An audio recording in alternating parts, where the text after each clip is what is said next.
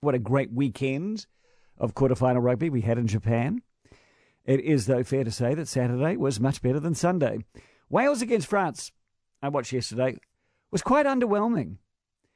Um, France lost it through an act of mindless thuggery, which, by the way, was one of the most blatant displays of violence I have ever seen on a football field. Normally, they try to hide this sort of stuff, you know, in the dark of the ruck. But this guy just elbowed the other guy in the head.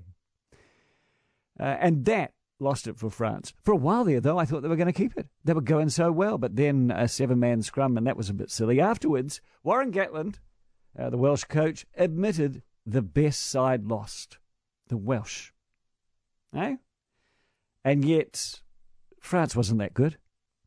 Meanwhile, the Japanese dream never came true, but they were in it in the first half. What was it? South Africa leading just 5 3 at half time.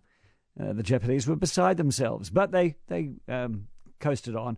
South Africa never, though, really in control. So the first half of the draw obviously was the best.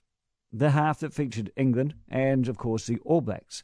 And that means the first half of the draw will feature the best match of the tournament when the All Blacks take on England this weekend. Both those sides were imperious. The game will be close and it will be electric and it'll be awesome. But I do take issue with people who say the winner of this semi final, the ABs versus England, will go on to win the Cup. Because, come on, stranger things happen. And I worry that the two sides may just leave their best rugby on the semi final pitch. But anyway, it was great. Uh, the other very exciting thing in the weekend, I'm going to say this seriously, uh, was the New Zealand First Conference.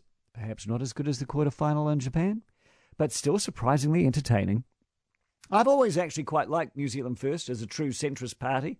They're slightly conservative, they're slightly socialist, they're not liberal, that's for sure. But they still have a heart towards the less well off, particularly if you happen to be elderly or you come from Northland. Uh, Winston is the great campaigner, and he started his election campaign this weekend. It's one year out, and he started it on the second anniversary of the coalition he helped form. And doing that, his role as kingmaker rubs people up the wrong way. They don't like that. They never like the tail wagging the dog, even though every coalition has a dog wagging tail. Now, for the National Party, that was the Maori Party. They made the Nats do all sorts of strange things social spending, whānau ora. Tail wagging dog is the price of MMP and always has been, but Winston gets it more than anybody else. Uh, but look, Winston and New Zealand First have mitigated many of Labour's policies. Winston pointed it out in the weekend as they would have if they'd gone into coalition with National. And I don't think National could ever have avoided having to agree to a provincial growth fund either. But the criticism has always followed New Zealand First that it's a one man band, and when Winston goes, the party will fold. But Shane Jones seems to be there for the long haul. Ron Mark is still rattling in his cage. Tracey Martin is a determined woman. And Jenny Marcroft is rising, slowly mitigating the baby boomer conservatism and bringing the party into the president. And we saw that when the New Zealand First Youth Wing managed to influence the leaders on festival drug testing. You know, the question has always been is New Zealand First a sideshow or the real deal? Well, I think they're much more than a sideshow, as they've proved time and time again, and probably will into the future.